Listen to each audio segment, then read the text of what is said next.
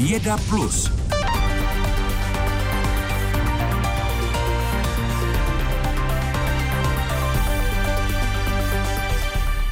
Na zapojení ukrajinských vědců dosud vyčlenila Technologická agentura České republiky 14 milionů korun.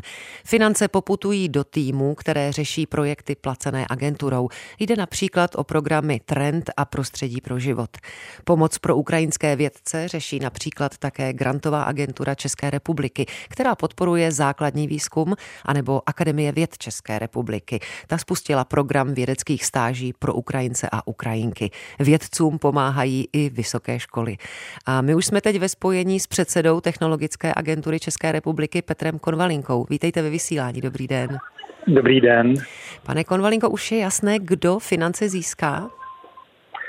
Tak částečně to jasné je a částečně to jasné není. My jsme totiž udělali takové opatření, že jsme umožnili těm projektům, které jsou právě v řešení a jsou financovány technologickou agenturou, aby zařadili do řešitelských týmů ukrajinské vědce, akademiky a studenty a ani nám to nemusí sdělovat, pokud nežádají navýšení finančních prostředků.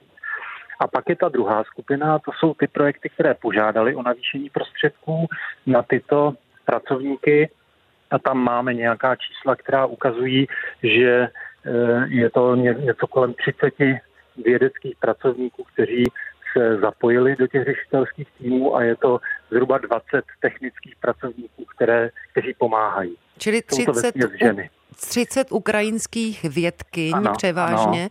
Eh, kterým se tedy podařilo se začlenit do týmu pod technologickou agenturou? Ano, ano, financovaných hmm. technologickou agenturou, ano, je to tak. A jejich eh, ně, několik jejich z Akademie věd, několik jejich z Masarykovy univerzity, dále z ČVUT, z Karlovy univerzity a z dalších výzkumných organizací, které mají projekty financované technologickou agenturou. A dokážete říci třeba jen odhadnout, eh, kolik z těchto vědců, eh, kteří se už zapojili, tak eh, pracují ve svých původních oborech? Já si myslím, že většina z nich je to, hmm. protože se snažili ty řešitelské týmy zapojit vědce, kteří by jim případně pomohli s tím oborem, ve kterém mají ten projekt podaný. Hmm. Takže jsou to biochemici, jsou to eh, inženýři, jsou to filozofové a tak dále. Jak náročná je taková integrace ukrajinských vědců a vědky? Co všechno musí splnit, aby hm, mohli v tom svém oboru pokračovat?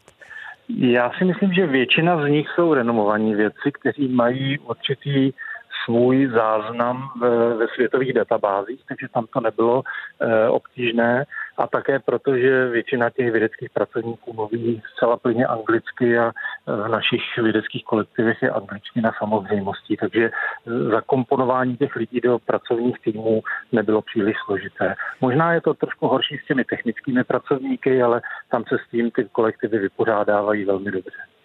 Čili jazyková bariéra v podstatě žádným problémem není v případě vědy. Myslím si, že není. Hmm, Myslím si, že hmm, není. Hmm. hmm. A um, dá se říci, v čem, pokud něco takového je, jsou uh, ukrajinští vědci možná i silní v úvozovkách nebo bez úvozovek uh, a kam třeba mohou posunout českou vědu? No, to je obtížné říci. To se uvidí až eh, po nějakém čase, jakým způsobem přispěli třeba k výsledkům, které se budou realizovat, to znamená k nějakým významným publikacím v impaktovaných časopisech nebo k patentům nebo k podobným výstupům projektů, ale zatím se to nedá říct. Tak, tak to a máte nějaké informace o tom, jak ty týmy dohromady začaly fungovat, eh, nakolik přijali mezi sebe ty ukrajinské většinou vědkyně? Přeci jen i ve vědě je spousta lidí ješitných, eh, jsou ambiciozní, mhm. chtějí dosáhnout nějakých výborných výsledků, tak umím si představit, že ve vědě také panuje nějaká řevnivost. To zcela jistě ano, ale myslím si, že v tomto případě eh, vyhrává ta pomoc válkou postižené Ukrajině a snaha pomoci těm lidem, aby mohli žít eh, alespoň trochu hmm. normální život. Takže eh, je nebo není teď už možné uvažovat i o nějaké dlouhodobější spolupráci? Myslím si, že řada z těchto pracovníků možná zůstane už buď delší dobu v České republice, anebo natrvalo. To bude záležet na tom, jak se bude vyvíjet situace na Ukrajině, pokud by ta válka trvala delší dobu, tak si myslím, že by se mohli etablovat v těch týmech natolik, že by buď zůstali nebo spolupracovali dlouhodobě. Čili už jste se doslechl o nějakých eh, přínosech, o nějakém o přínosech pozitivu? Určitě, ale o tom, že by, že, by zůstávali, že by zůstávali tito vědci nebo vědkyně České republice natrvalo, tak takovou informaci samozřejmě zatím nemám.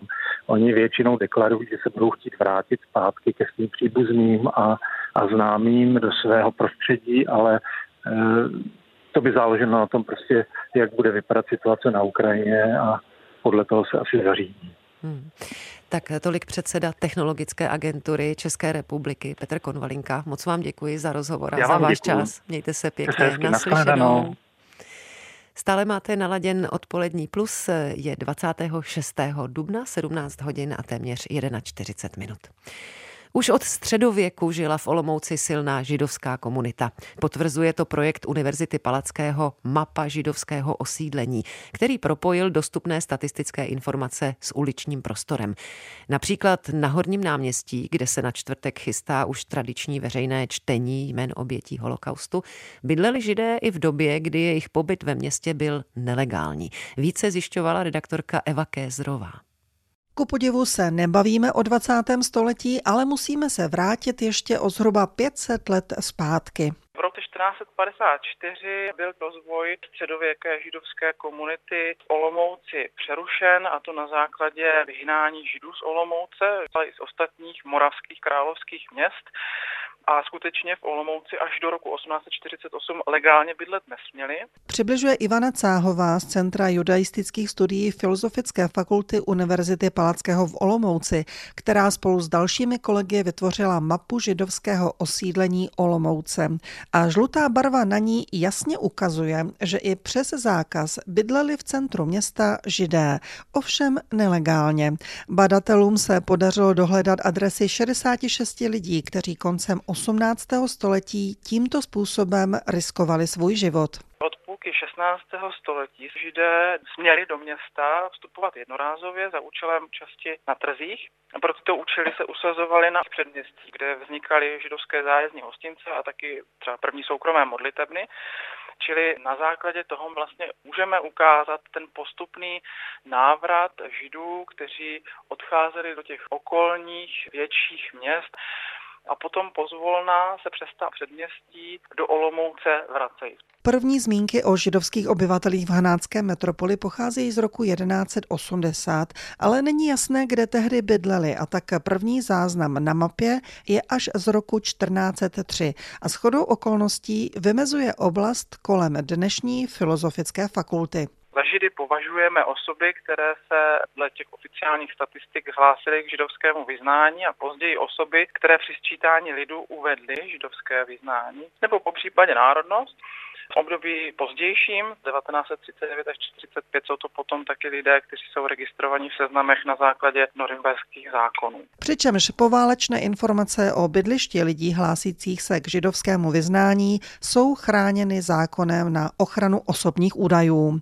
Mapa židovského osídlení Olomouce ale například krásně ukazuje, kde bydlelo přes 2000 židů v období první republiky bylo potřeba převést ty historické adresy na ty současné, což eh, bylo poměrně složité. Celá řada těch objektů byla totiž v důsledku urbánního vývoje města přestavěna anebo úplně zanikla. To se týká třeba bývalého mořického náměstí, které dneska ustoupilo v zástavbě moderní obchodní galerie Moritz, ale toto si myslím, že právě je velmi dobré pro toho současného uživatele, že může zjistit aspoň částečně prostorové rozložení toho židovského osídlení v průběhu historie. Už dříve Olomouc olomoučtí vědci podle Ivany Cáhové vytvořili aplikaci, která mapuje příběhy židovských domů.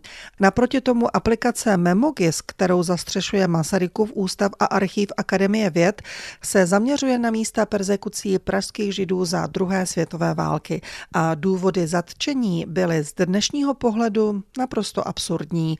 Odpočinek na lavičce, sběr popadaných jablek anebo nákup ve špatnou dobu.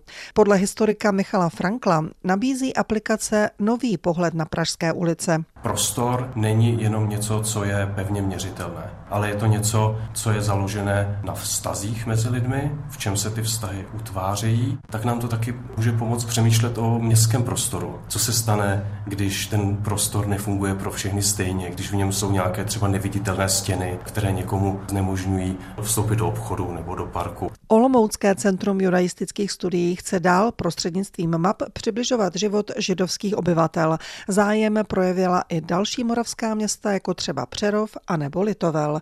Eva Kézorová, Český rozhlas Plus. A židovské historii se budeme věnovat i v dalších minutách vysílání Plusu. Jen se z Moravy přesuneme do našeho hlavního města, protože se zaměříme na život pražských židů v 16. století. Tématu se věnuje Marie Buňatová z Historického ústavu Akademie věd. Zdravím vás, dobrý den. Mhm, dobré eh, odpoledne. Tak my jsme před chvilkou slyšeli, že v moravských ano. královských městech nesměli židé zhruba od poloviny 15. století dlouhých 400 let legálně bydlet. Jak to bylo v Čechách?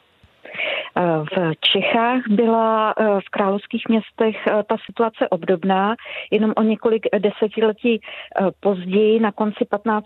století, došlo k vyhnání z těch nejvýznamnějších královských měst, jako byla Plzeň, České Budějovice, Louny nebo dalších měst, která tedy nebyla královská, jako Chomutov a tito lidé většinou právě mířili eh, do Prahy, která jim jako zemská metropole eh, nabízela i řadu eh, ekonomických příležitostí.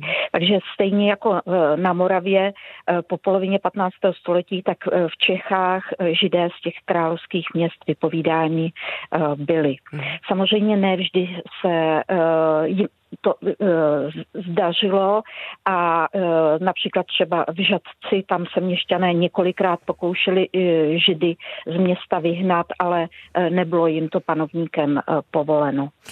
Možná se pak ale také mm-hmm. nějací moravští židé přesouvali do Prahy, do Rudolfinské Prahy. Podle dostupných materiálů se výrazně zvýšil počet obyvatel, kteří se hlásili k židovské víře ze 2% zhruba na 12%. Jak to tedy vysvětlit? Ano. Praha jako zemská metropole za císaře eh, Rudolfa, za jeho vlády. Rudolf II. nastoupil v roce 1576 na český trůn, tak v této době zažívala vlastně jak hospodářský, tak společenský rozvoj, eh, který byl způsoben tím, že eh, Rudolf přesunul do Prahy svou rezidenci, tedy Praha se stala mezinárodně důležitým městem se spoustou velvyslanců, ale i dvorem a tak dál. A toto prostředí lákalo tedy přestěhovalce jak křesťanského, tak židovského vyznání a stojí i za tím velikým nárůstem populace, o které jste uh, hovořila. Netýkalo se tedy jenom uh, židovského obyvatelstva, kdy uh, máme odhady uh, mezi sedmi až osmi tisíci uh, obyvateli židovskými, uh, židovské čtvrti v této době a křesťanské město, tedy celé pražské souměstí, mělo podle odhadů mezi 60 až 70 tisíci obyvateli. Eh, tam byl obrovský nárůst eh, od eh, té první poloviny 16. století způsobený právě tou příznivou situací. Co se týče Moravy, tak samozřejmě v v jednotkách osob nebo rodin přicházeli také lidé z různých lokalit celé Moravy, ale ta, ty trendy přistěhovalectví byly zejména tedy z toho českého prostředí a pak uh, přímo z ciziny. Paní Buďatová, a vy ano. Eh, studujete život židů v takzvaném dlouhém 16. století. Co to konkrétně znamená a na co se zaměřujete? Eh, my se v Historickém ústavu Akademie věd zaměřujeme na výzkumný projekt, který se zabývá migrací a mobilitou pražské židovské obci od konce 15. do přelomu 16. a 17. století a v této souvislosti se tedy e, nás zajímá, jakým způsobem se ta židovská obec vytvářela a do jaké míry jí formovaly příchody nebo hmm. odchody židovského obyvatelstva, ať čili, jednotlivců nebo rodin. Čili, pardon, asi se snažíte dohledávat konkrétní příběhy židovských rodin. Jak se vám to daří? Jak, jak dostupné jsou materiály pro takové studium? Ta, ta, ten náš výzkum má samozřejmě řadu rovin, jak od těch společenských, kdy se zabýváme vlastně vůbec důvody, které vedly k tomu, že uh, židé byli buď zváni do města nebo naopak vypovídáni. A pak uh, samozřejmě nám jde i o ty jednotlivé rodiny, o ty jejich příběhy, protože vlastně zase na těch konkrétních příkladech jsme pak schopni uh, abstrahovat nějaké uh, širší trendy, uh, které vlastně tu židovskou obec nebo tu komunitu ovlivňovaly. Takže, Je nějaká uh, rodina, kterou máte úplně nejlépe zdokumentovanou? Uh, nemyslím, uh, že um, těch, těch rodin je samozřejmě uh, řada. To město, ta společnost měla 8 tisíc obyvatel, ale tak to pro případ asi bych uh, uvedla rodinu Baševiů. Uh, ta patřila k těm samozřejmě uh, elitám. Uh, dva bratři Jakub a Samuel Baševiové, kteří přišli z Verony, uh, z oblasti tedy Benátska a e, získali velmi prestižní postavení s tím, že Jakub Baševi e, pak vlastně se stal i představením v židovské obci v, na počátku mm-hmm. 17. století a e, dosáhl jako první žid Habsburské monarchie vlastně na titul, na šlechtický titul mhm. získal od císaře predikát Strojenberka. Tak tolik tuto chvíli Marie Buňatová ano. z Historického ústavu Akademie věd, se kterou jsme mluvili o životě pražských židů v 16. století. Moc vám děkuju a mějte se hezky. Děkuji naslyšenou. také za pozvání. Naslyšenou. Posloucháte Vědu Plus. Denní souhrn nejzajímavějších událostí ve vědě. Každý všední den po půl šesté odpoledne na Plusu. Zvyk je železná košile, eh, říká české úsloví. A zdá se, že je to pravda i pokud jde o konzumaci kávy. Nový výzkum totiž ukazuje, že lidé při posuzování eh, nadsazují, že kávu pijí kvůli povzbuzení. Naopak podceňují, eh, nakolik jde v tomto případě o zvyk. A více už nám poví Jakub Lucký ze zahraniční redakce. Dobrý den. Hezký podvečer. Jakube, tak jak to tedy s tím pitím kávy je? Nakolik ji pijeme kvůli únavě? No nejprve, co si myslíme? Myslíme si, že únava je dvakrát důležitější než jen tak pití kávy ze zvyku. Alespoň tak to tedy měli respondenti týmu Univerzity Jižní Kalifornie, který je publikovaný v odborném časopise Psychological Science. Jenomže, jak se ukázalo, tak to je poměrně nadhodnocené, protože eh, ten tým udělal eh, tedy poměrně zajímavý výzkum, zkoumal zároveň to, jak ty lidé jsou ve skutečnosti unavení a Eh, zda pili kávu, sledoval to u těch respondentů každé dvě hodiny a ukázalo se, že ve skutečnosti je ten zvyk podobně důležitý jako případná únava. Mm-hmm. Jak vůbec vědci popisují, co je to zvyk? Zvyk je podle psychologů takové jednání, které se spouští automaticky, bez nějakého úplně vědomého hm, rozhodnutí nebo vědomého záměru. Podle psycholožky Wendy Woodové, která se na výzkum podílí a věnuje se dlouhodobě právě zvykům, tak je většina našeho života řízená právě zvyky, ale často si to vlastně vůbec neuvědomujeme, často je zaměňujeme třeba za nějakou náladu nebo um, nějaký úmysl, i když um, to rozhodnutí nebylo úplně vědomé. Eh, velmi jednoduchý takový příklad o tom, jak eh, jednoduše se může takový zvyk eh, vytvořit.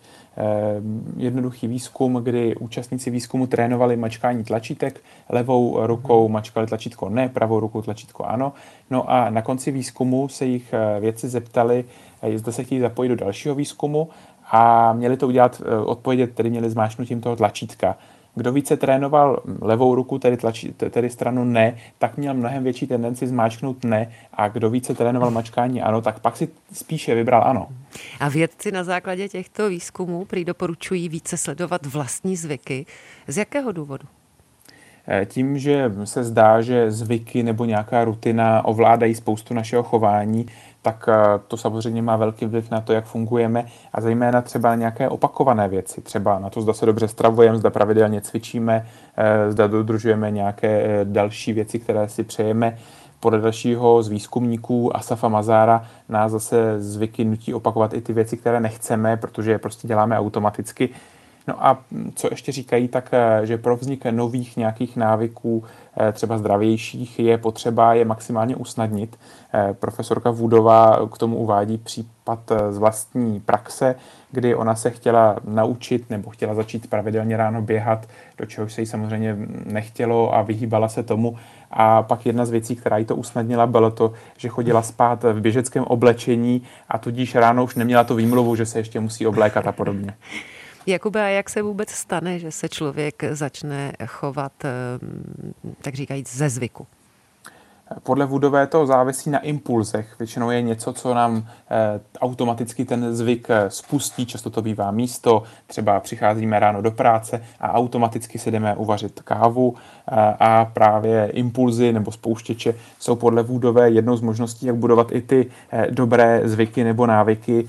Například je možné je řetězit třeba automaticky po večerní sprše si vyčistíme zuby a na čištění zubů se pak dá navázat nějaký mm. další návyk. Před čím věci varují je nějaké zjednodušené tvrzení, že eh, jak dlouho tedy trvá budování zvyku. Obvykle citovaných 21 dní totiž rozhodně není přesných, mm-hmm. záleží na konkrétním člověku. Jo. Jako Plucký ze zahraniční redakce. Děkujeme moc a naslyšenou. Naslyšenou. A v intervenční kardiologii se začala uplatňovat virtuální realita. Lékařům pomáhá hlavně při plánování zákroků na srdci pomocí tzv. katetrů. Jak zjistila Andrea Skalická, před čtyřmi měsíci ji začali s úspěchem využívat i lékaři v Třinecké nemocnici. Virtuální realitu používáme na plánování komplikovaných nekoronárních intervencí. Vysvětluje kardiolog Jaroslav Januška z nemocnice v Třinci pod Lesí. Důvodem je to, že se jedná o velmi delikátní katetrizační metody, kdy vlastně cévkou procházíme do srdce a zvenku ji řídíme a potřebujeme se dostat do nějaké struktury, kterou opravujeme. Většinou to bývají díry, to znamená patologické komunikace se buď vedle náhrad aortálních nebo mitrálních chlopní, nebo jsou to vrozené defekty, jako je uzávěr komorového defektu, po případě ušek levé síně, tak, aby jsme věděli přesně, jakým stylem a jaký typ katetru máme použít, aby jsme se k němu dostali tady ten způsob vlastně výrazně zkrátí celý výkon a současně umožní operatorovi, aby věděl, jaké jsou okolní struktury, které by eventuálně mohl poškodit. Vidím před sebou části srdce. Ano, eh, vysegmentované 3D modely. Pro lepší představu si za asistence biomedicínského technika Jana Hečka i já na chvíli nasazuji brýle pro virtuální realitu. My tady máme několik možností, co zobrazujeme, ať to jsou celé CT vyšetření ve virtuální realitě nebo rozšířenou realitu nebo cokoliv jiného, tak tady máme vysegmentované 3D modely právě z CT nebo z magnetické rezonance. Tohle je přínosné proto, když doktora zajímá pouze nějaká část a nepotřebuje vidět celý ten objem té vypočetní tomografie. To znamená, má nějakou vadu, defekt septa, má nějaké ouško, nějaké anatomické struktury, které mu stačí vidět a nepotřebuje vidět to okolí, tak využíváme tady segmentované modely a zobrazujeme si jenom tu část, která nás zajímá. Virtuální realita se využívá především při přípravě na intervenční kardiologický zákrok. Další možností jsou brýle pro smíšenou realitu neboli hololenci. Ty už se dají použít i přímo při operaci na sále. Ty se ovládají takzvaným hand trackingem a gesty, to znamená, že lékař může být na sále sterilní, mít holenci na hlavě, rukavice sterilní nástroje a může manipulovat s těmi objekty, které můžou být buď to modely nebo zase CT vyšetření srdce, které se ukazují už potom jako hologram a může s nimi pracovat stejně tak, jako pracovat s nějakými nástroji. Doplňuje biomedicínský inženýr Jan Hečko.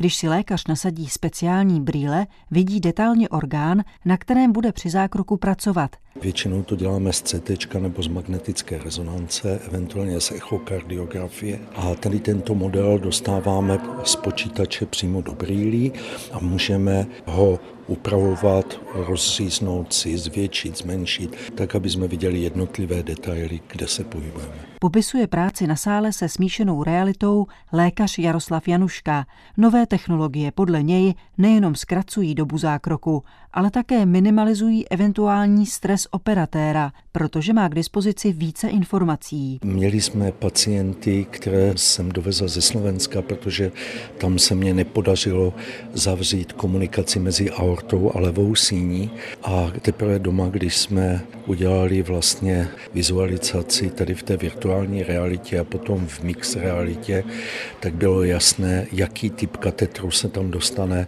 a z tříhodinového výkonu vznikla 40-minutová záležitost, kdy jsme za 40 minut skončili a pacient odcházel druhý den domů. V budoucnu by mohlo být možné také zobrazení samotných katetrů prostřednictvím virtuální reality. Pak by se na sále nemuselo používat rengenové záření. Užitek by z toho měl nejenom pacient, ale celý operační tým. Andrea Skalická, Český rozhlas Plus.